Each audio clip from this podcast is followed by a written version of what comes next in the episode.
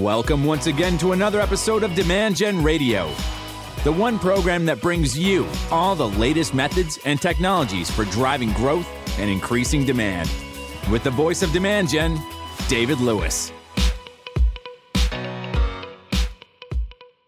All right, welcome back to another episode of Demand Gen Radio. I'm your host, Dave Lewis, and here is where we talk about the methods and technologies for driving growth. On today's episode, we're going to talk quite a bit about the methods, maybe a little about technology or name drop a few technologies in the mix, but we want to talk about the methods. And the particular method that we want to talk about today is around lead attribution models and opportunity attribution, revenue attribution. And before I bring on my guest, Mister Ben Brock, Uh, for those of you who have a copy of this book, maybe you have the white version or this is the blue version, which is the second edition. I'm going to do a little book reading for you guys, and uh, it's only a sentence or two, but it is the lead into today's episode. So this is the book that I wrote, Manufacturing Demand, and chapter five is about lead scoring. And on page fifty-seven, and by the way, I'll drop a link to the book in the uh, show notes below, so grab a copy if you don't have it. But I describe the different types of lead scoring models. And one of the models that I describe is predictive. And when the book was published in two thousand twelve, I wrote, these systems essentially look at historical close-won data, lead data, and external data signals to provide predictive intelligence for both identifying target prospects and determining their likelihood to purchase. And I go on to talk about how new these technologies are. Back in two thousand twelve, we're now ten years later, and that they were really an emerging science. Well, we now fast forward ten years, and even though I think the book is incredibly relevant for all of you in marketing and demand generation, what I didn't get to talk about in the book at that time was the secret sauce and how we're doing this. So without further ado, let me bring on today's guest, Mister Ben Brock. Ben, good to see you. You too, Dave. Happy to be here. Well, if you look at both of our titles, if you guys are on the YouTube channel or reading the description, we are both principals at B D O Digital. But Ben has a very, very important role. He leads a practice area where, Ben, I'll let you describe the, the group broadly, but this is the group where that secret sauce is created and invented. And, and a little factoid for you guys, some of the more modern marketing technologies that are out there in the world, it has been Ben's team to develop the attribution models within those software programs. So no one better than him and his group to be talking about this topic today. But Ben, why don't you uh, tell me a little bit about these days, some of the, the broad set of services that you guys are doing out of out of your group? Well, first of all, I think it was very uh, forward-thinking of you to uh, be calling out how the predictive models would be working. Um, and it's funny to me that, you know, despite us having mechanisms in place for validating, you know, the data and, and building models and, and then producing the forward-thinking models, it's it's still not trivial work, right? It's, you know, the models are only as smart as you make them.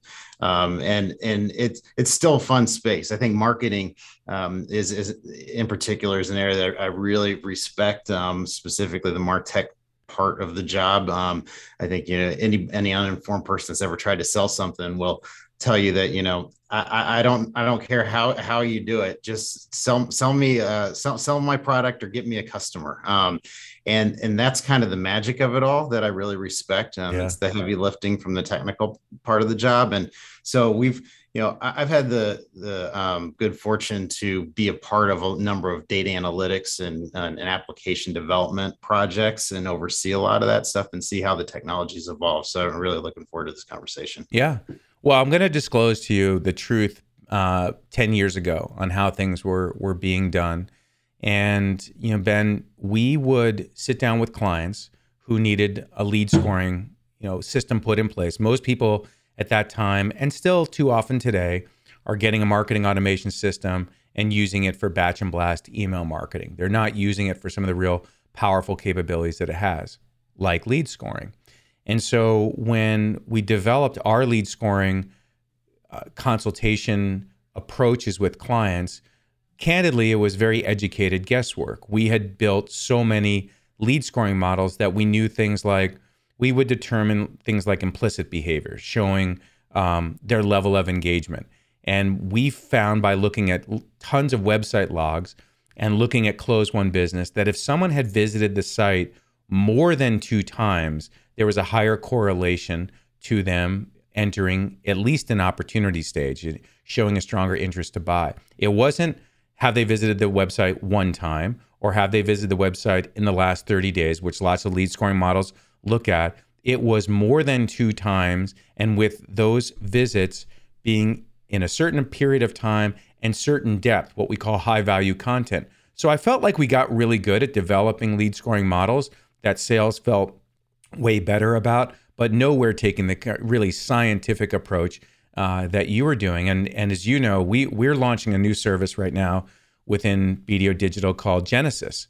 And we are right now having some real fun internally because we're using the Genesis platform to predict the outcomes of the N C double A championship. So we're, we're getting a little inside information here. We're playing true, true yeah. money ball. So yeah. we've got like the best tools and technologies that we're helping our clients with. But I would love to hear, you know, your your perspective on the evolution and really how you guys go about helping, whether it's these MarTech tools that we built for, or even our clients build real, real attribution systems based on uh, not educated guesswork. No, you know, I smile because, you know, back that's how I started my career, was making really cool websites, right? All we cared about was Flash. Yeah. Everybody wanted to do Macromedia Flash. I was a tech editor for Flash Book back in the early two thousands. Nice. And I thought it was fantastic. I mean, we, we, we would all model after our favorite Flash designer. And, you know, at the time, We, we wanted people to come to the sites. I, I would spend hours scouring my A W stats logs just to see where my visitors were coming from, and would really enjoy seeing that they were coming from all over the world, or that my visits were increasing or whatnot, right? But, you know, that's the only data we really had. And, and, and as much as I'd like to tell you we have it all figured out these days, the technology is evolving, and people... I find, even, you know, in this space that know the business and even tech really well, generally, you can't be good in everything. You can't be deep tech in everything. So it, it is a bit of guesswork around, okay, I'm going to tackle Instagram now. All right, well, that's a whole new platform I have to learn in terms of how to market and use that, and, and interpret that data, et cetera. So um, what, what, what we have now is that even this, ex, this digital experience has evolved so much and has gotten so much more complicated because of the vast amounts of data. The opportunity that we generally have where we can help is not necessarily when I, and I'm speaking not for Demand Gen specifically, that does have expertise in the actual marketing products, but more from a data analytics or custom app perspective. You know, how do we correlate all that data mm-hmm. and track the different experiences so that you can tie it back to one customer? But what gets complicated is that they're not following a specific path. We might have a marketing campaign that we put out there and we want them to, you know, follow this path and hit a landing page. But what happens when they abandon that form and pick up the phone and, and, and call someone? And maybe they call a number that you didn't expect them to call. And then maybe they walk away for a month or two months. And then, so now your attribution gets even more complicated. You have even more data to track. And if you think about the attribution as it rolls to somebody that's maybe getting incented or paid for that sale, mm-hmm. that's now becomes an emotional decision that we're making, that yeah. some that's affecting someone's paycheck at the end of the day. So um, it, it's, it's helping make sense of all that data, and, and, and helping give the, the marketers more of a, uh, you know, can draw, can draw some conclusions around things. So I've always been kind of a fan of also kind of activity tracking, and how do you, how do you, have some insights into that, and, and even giving people some, some views into what happened over time. Right. So as much as, you know, we have all of this data and we build data warehouses to, to ingest millions of data points and records, right. That there's a, an experience that you have to tie to that, that makes that all very consumable. Yeah. Let's, let's talk about actually podcast and podcast stats and kind of use this as a reference point. I like the website one, and I was going to go there. By the way, do you remember WebTrends? I think they're still yes. around, but yeah. that was the very first web analytics platform that I ever saw in the nineties. And I was uh, enamored with being able to watch the click streams of where people went and how they came up with the U I to show where someone goes from the homepage to the services page down to a product area and how they fall off. And it was taught so much about website design by by by doing that. We still to this day, uh, if you go to you know the the my old company's website, demand gen dot com, all right, which we're now building the B D O Digital website, which you know we'll maybe we'll talk a little bit about, but we're now building our own website for B D O Digital, and my group has always had a site.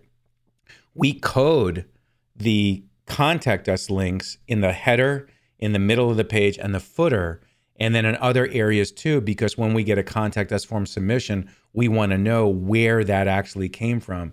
And I can tell you that, you know, the header pulls way better than the footer. Maybe that's no surprise because you're looking at that part more on the screen than scrolling down. But there was a lit, big debate about whether you would, people would scroll to the bottom to go find contact us. And we said, well, yeah, they may do that.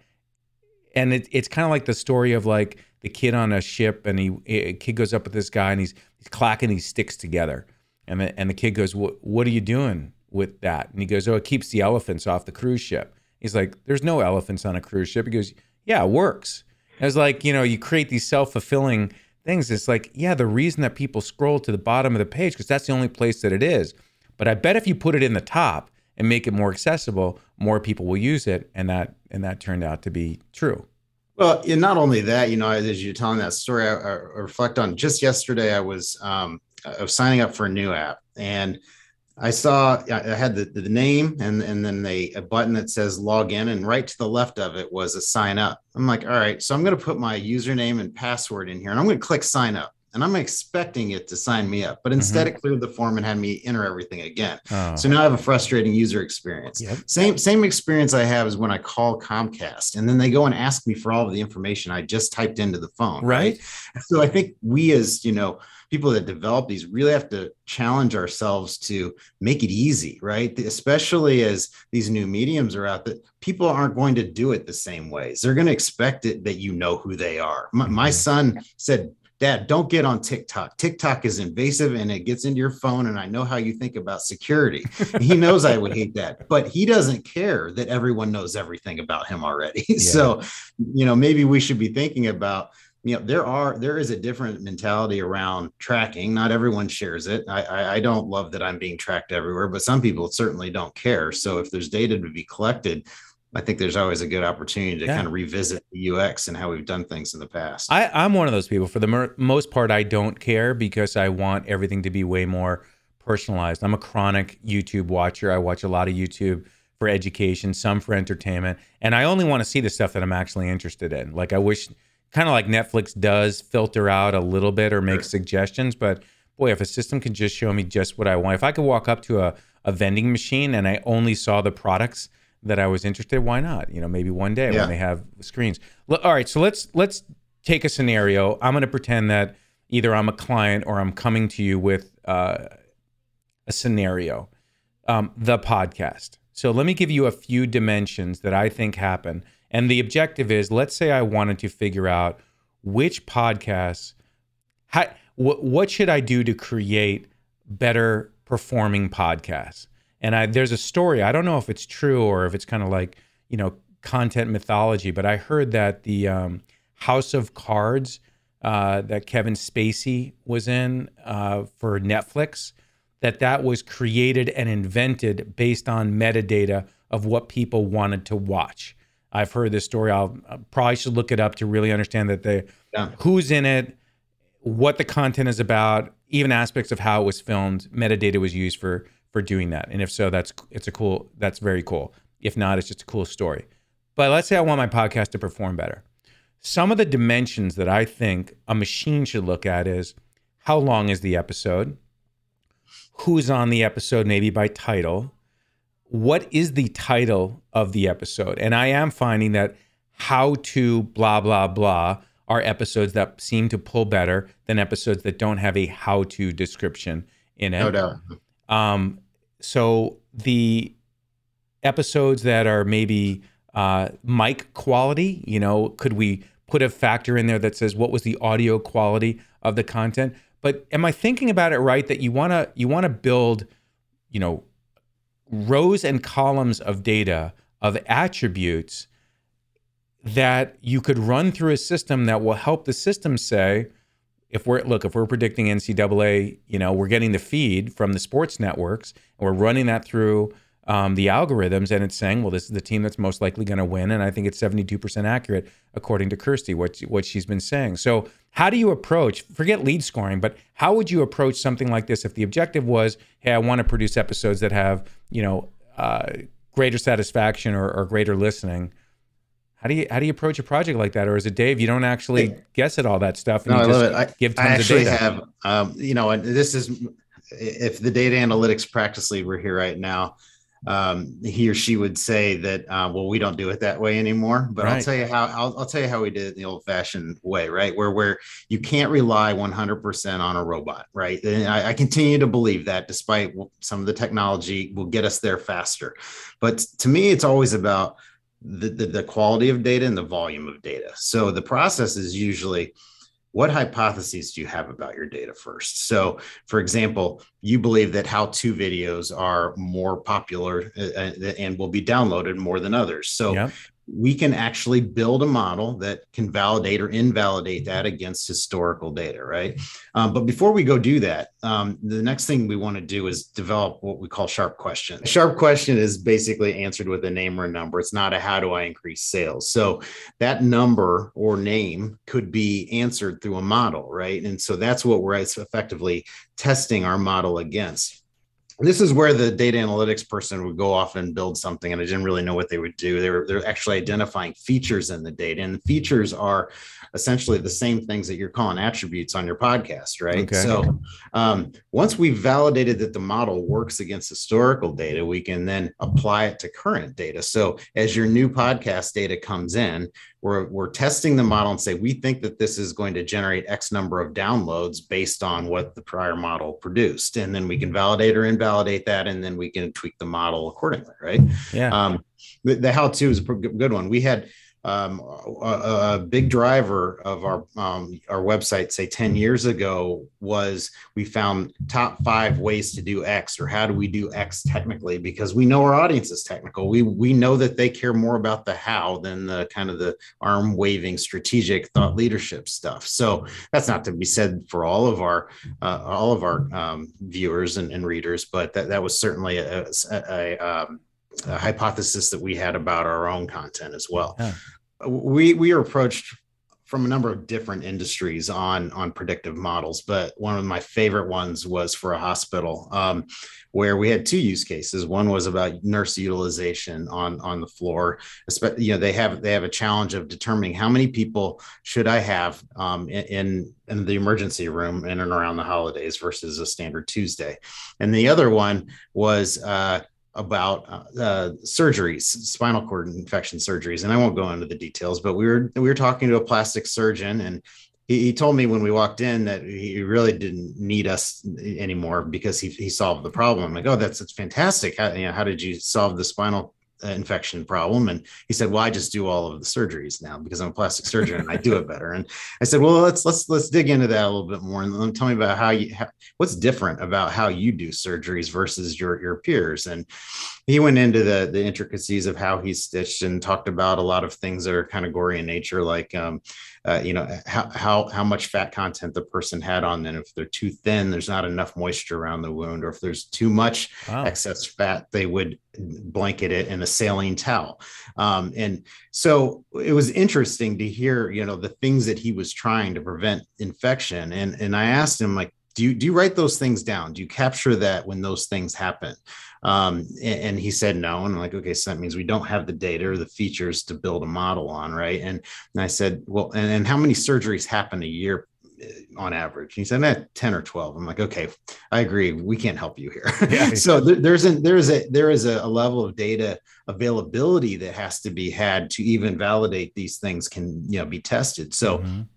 you know, you may have two hundred podcasts out there, but do you have all of the attributes you want to track um, that could help validate or invalidate those, those hypotheses that you have? Well, probably no, because I only have what I have in the analytics tools, and, and they're showing me trend charts, but there's literally no insights into the platform that we use that says you should do the following. It's like right. there's this black magic knowledge that social media experts develop over time and then share with the rest of the world about what works or what doesn't. I can't wait till the software or they don't suggest, or they, or, you know, yeah. they don't they don't share it, right? Because it's, and then that's that's the opportunity for us, really, yeah. right? Is is help helping it actually become a real tool or something that can be used. Yeah. The, the, so in, in this particular circumstance where you don't have the data, we could go capture it. And, and you know, you could capture that, those attributes, and you could still build a model on it. It would be some heavy lifting, you know, to actually get to that point. But yeah. that's the data that you need to, to actually make something, you know, that, that's usable over time. And, um, you know, all the custom applications that can come with that, that sit on top of your data analytics. So I was talking about activity tracking, or, you know, when, when people ask you to build dashboards or showing trends, well, okay, what are you going to, what do you want people to do with that, that, mm-hmm. that data? Right. I mean, that's, that's nine times out of ten, when we approach a data analytics project, they, the, the end users say, just give me a spreadsheet. And, and I said, okay, okay I'll, I'll give you the spreadsheet. I'll give you your data. I'll give you the aggregated data of what will be useful to you. But when you're looking at that spreadsheet, what are you looking at? And then they'll say, well, I'm looking at when that number goes above this threshold. And I say, okay, well, when that happens, what do you, what do you want to happen next? Or what do you, what activity do you want to drive? So that's, that's kind of the, the art of the dashboard design, but those are the types of conversations that we have around. Certainly we can go build stuff. We can build business rules to aggregate things, et cetera. But at the end of the day, what, what is your intended outcome? You know, when you talk about ingesting data from multiple sources of various, you know, channels within marketing, um, how are marketers going to know which one's working, right? Yeah. Is, and, and it's not just about conversions, probably. You have to consider the costs that went into that conversion. Mm-hmm. Yeah. So um, there's a lot of that kind of stuff that uh, is not uh, the same solution for every customer, right? So, and I'm sure this is, you live and breathe this every day. Um, yeah, I mean, what's unfortunate still for marketing, as advanced as we are, we've got a lot of different MarTech tools that aren't all stitched together very easily. So there's a lot of a lot of work to be done. It's one of the re- reasons my group is so busy these days and for several years is we got to stitch together the the Marketo or the HubSpot and the Pardot and the C R M and the E R P systems and, you know, the website, as well as the other marketing tools, and collect all this. And they each have their reports and dashboards, but it, it's not easy for marketing. And I'm not trying to get out the violin. I, I, you know the challenges of, of the job. What I'd like to see, and I'm excited because of where we are from a technology standpoint, is the tool sets that will eventually let marketing know, if you take this much money, if this is your budget, and you're trying to drive this much revenue, these are the places and how to invest those dollars to produce the greatest outcomes. You know, that's that's the holy grail. We can get yeah. to that. I'd love to see the same thing from a sales perspective. I think sales leadership would love to know that they could take data and put it in around their sales team performance, number of calls, number of touches, or who the salesperson is, or geographies, industries, all those, would you call them smart questions or attributes? You ask the smart questions to get to the attributes. Did I get that right? Uh, yeah, I mean, you're kind of, they're one and the same to okay. some degree. You need the attributes to ask the smart questions. So what, what sales attributes could be out there that a sales leader could say, I need more sales reps, or I need more sales reps like this person, or I'm ready to move into a new geography, or that geography stinks and we should we should get out of it, or that vertical, right? The yeah. more that we can use A I and machines to help us make informed business decisions for our dollars, the better, and, and we're getting there. But most most of the engagements with your clients, are you working on systems, systemic systems or tools that are out there, or are you doing more ad hoc projects for clients that are trying to get insights around certain business problems, which seems to be the more common use case these days? Yeah, I would say more the latter, right? I mean, now I've got, there are, the enterprise business applications team certainly works within the context of applications, right? But when we're talking about marketing and data, data analytics, customers in general, they have their, their, their segment specific, industry specific systems, and we're brought in to help make sense of it. So when we're talking about a predictive project, like, like you are, let's say, let's, let's, let's, let's pursue this sales idea for a second. Like yeah. if we want to target our sales more, um, it's often easiest to start that conversation around the hypotheses. You know, where do you think you're getting the, the, the most sales? What region, what service offering? And, and then, and then you can kind of back into, all right, if you're going to ask a smart question to build a model, do you have the data to support that? Right. Can, can we go back and historically figure out whether, what the, whether those hypotheses are true or not? Mm-hmm. Right. And so often, as much as we might be brought in to build that predictive model, it might result in more of a data anal- data warehouse project first, right? So we have some data in C R M. we have some one project, say, in PeopleSoft. Now, now if we are we actually pulling that data together to do the analysis you're talking about? Same goes with your podcast. If you wanted to expand that to everything else that you've you've done to market Demand Gen or Demand Gen Radio over the years, right? You probably have the data in disparate systems, but again, how do you how do you bring it all together and, and associate it so that that you can actually build reports and models off of it? And let let's say I had tons of columns and lots of rows of data. Let's say we were able to just get to that place where you've got what you need.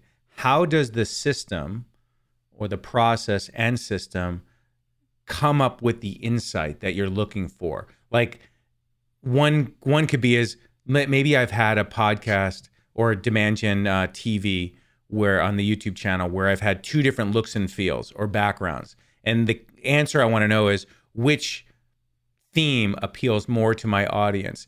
How do the systems know which question I'm asking? How do you build a, the use case to come up with the answers for that if it's the same data set? Well, how would you measure the success of one of those or the other? Is that a sharp question? Uh, I, w- I would... No, I would, that was not a sharp question. No, I was being facetious. But, but the point is, is, you know, do you have, maybe a sharp question would be, uh, what is the data attribute or K P I that, that you use to score one over the other? Got it. So let's say I'm looking for um, which theme Uh, is more appealing to the audience, and I've got, let's say, enough data and episodes, and I'm and I'm I'm probably making a determination by the number of plays or number of watches um, there. I mean, you one could say con, you know, uh, comments or likes or whatever, but let's just say it was viewership. But the question I'm really asking is, so that could be an outcome or a decision that you're looking to determine. But if it's the same data set, what if I wanted to know what's the right length for the ideal podcast? Different question, right? So how how do you use the same tools and systems to come up with different insights or outcomes? The length one would be a little trickier, right? Because you, you could argue that everything else would have to be the same but the length. So you and I could oh, st- stop this podcast right now, or we could talk for an hour and a half longer and see if people are still with us, yeah. Which I doubt. But point it depends being, how long their commute is or what they're yeah. doing. By the way, right now, if you guys are listening and you're exercising right now, I want you to give it that extra push right now. Give it that extra push. We're uh, we're tr- twenty or eight minutes so. So you know this is your final. It's your final stretch right now. Really get going. All right, back back to our show. Yeah, no, I think it, it's it's it's it's a matter of, you know, finding that unique attribute that's different and and something that we can validate or invalidate. You know, coming back to that hypothesis issue, question, right? So, and same thing with the, you know, the the user experience of a landing page, for example. Um, let's assume that you're driving traffic to the same podcast, but through two different user experiences. That's something we could validate or invalidate, yeah. right? And again, you're you're it, it has a definitive answer at the end of the the exploration, right? It's not a we're not trying to develop a strategy. We're trying to answer a question, because if we can answer that question and get it right, then we're going to ask it again in the model looking at forward-looking data. Nice. Well, I feel very blessed that we have you guys as a whole services group within B D O Digital, because as we stand up our website and develop our own scoring models and other attribution models, we have all that extra expertise in-house, where you're, where it will become a client of yours, Ben. I have, I have no doubt. Well, likewise, I, you know, I'm very excited to have Demand Gen as part of B D O Digital. This is, you know, I always, I always wanted to do some kind of marketing as a service, and now, now we can actually now talk can. about it. Right? And today, with the day of recording right now, it's, it's March sixteenth, one fifty-three. It's literally one year since the anniversary coming with B D O, yes. B D O Digital. Fantastic. Yeah, Fantastic. I mean, the the first six months were were crazy. Uh, just all the integration efforts and getting the teams integrated and the systems integrated. And uh, I've apologized to my podcast and Demand Gen T V audience a few times over this past year with me getting uh, pulled away and some of those other things. But I, I really, you know, we've been ramping up and having a great uh, guest lineup. And I appreciate you coming in. I want to encourage you guys, as I always do, uh, you know, connect with Ben. Is it on LinkedIn? Is it Benjamin Brock or is it Ben? Because I know you use Ben. Benjamin, so it's Ben. Okay. You should, you type Ben Brock B D O. You should we're gonna it. we're gonna sunset Benjamin then. Uh, connect with Ben. Uh, great. You know, if you guys are fascinated in this field as I am about predictive analytics and just the the potential of of machine learning and A I these days, Ben's a good guy to have in your your network. And look, we're working on some really cool uh, projects. Like I said, we're working behind the scenes with some of the leading MarTech companies to help you guys um, get these systems built into the application so that you don't have to do ad hoc projects of your own to figure this stuff out. The software uh, should help you, whether that's a C R M system or a marketing automation system. So Ben, thank you for you and all your team's hard work. Hey, one more thing. Um, you know, I, I watch, my, my nine-year-old does nothing but watch YouTube. He doesn't watch regular T V. He yeah. watches YouTube all the time. Love and, that kid. And, and they all say, you know, what? Click, click like, click subscribe, yeah. do all that stuff yeah. for us. Yeah. And I said, David, I want to, I want to win the podcast contest. So okay. do all those things. But you know, if if if you do, in all seriousness, have ideas for other content or idea, uh, you know, topic areas, I, I'd I'd love to continue the conversation, because this is an area that, that I think a lot of people don't really understand in terms of when it gets really complicated and yeah. messy. You know, yeah. um, that that I think it, it'd be fun to continue cool. the conversation. Well, let's sure. do that. Ben Ben is uh, very competitive. He's a, by the way, a phenomenal fisherman. So if any of you are in the Chicago, Oak Brook area, you can't drink on the boat. He's made that very clear, but you can fish on the boat, and he's a phenomenal fisherman. But let's let's give him some bragging rights. So I think the official would be like, hey, don't forget to click on like and subscribe. Uh, by clicking on that like button, it will improve your life and you'll probably win the lottery. They'll say stuff like that too, Ben, which we know is not true. But it could happen to you. It could happen to you. No, drop Love a it. comment, drop a comment, tell your friends about uh, the channel. And um, kidding aside, I hope you guys are enjoying me introducing you to some of, the, of my other team members like Ben uh, here at B D O Digital. I feel very blessed. Uh, it is our one-year anniversary today, and I feel very blessed that the team of people that we have come to join with, um, just some incredible talent, great people from a humanity perspective, but also just just great intellect and great expertise. So our clients are benefiting, and, and certainly my team is benefiting. So uh, Ben, thank you for joining on the program. And to the rest of you, thanks for tuning into this episode of Demand Gen Radio. Don't forget to click on subscribe and like, and uh, we'll catch you guys on the next episode. Take care.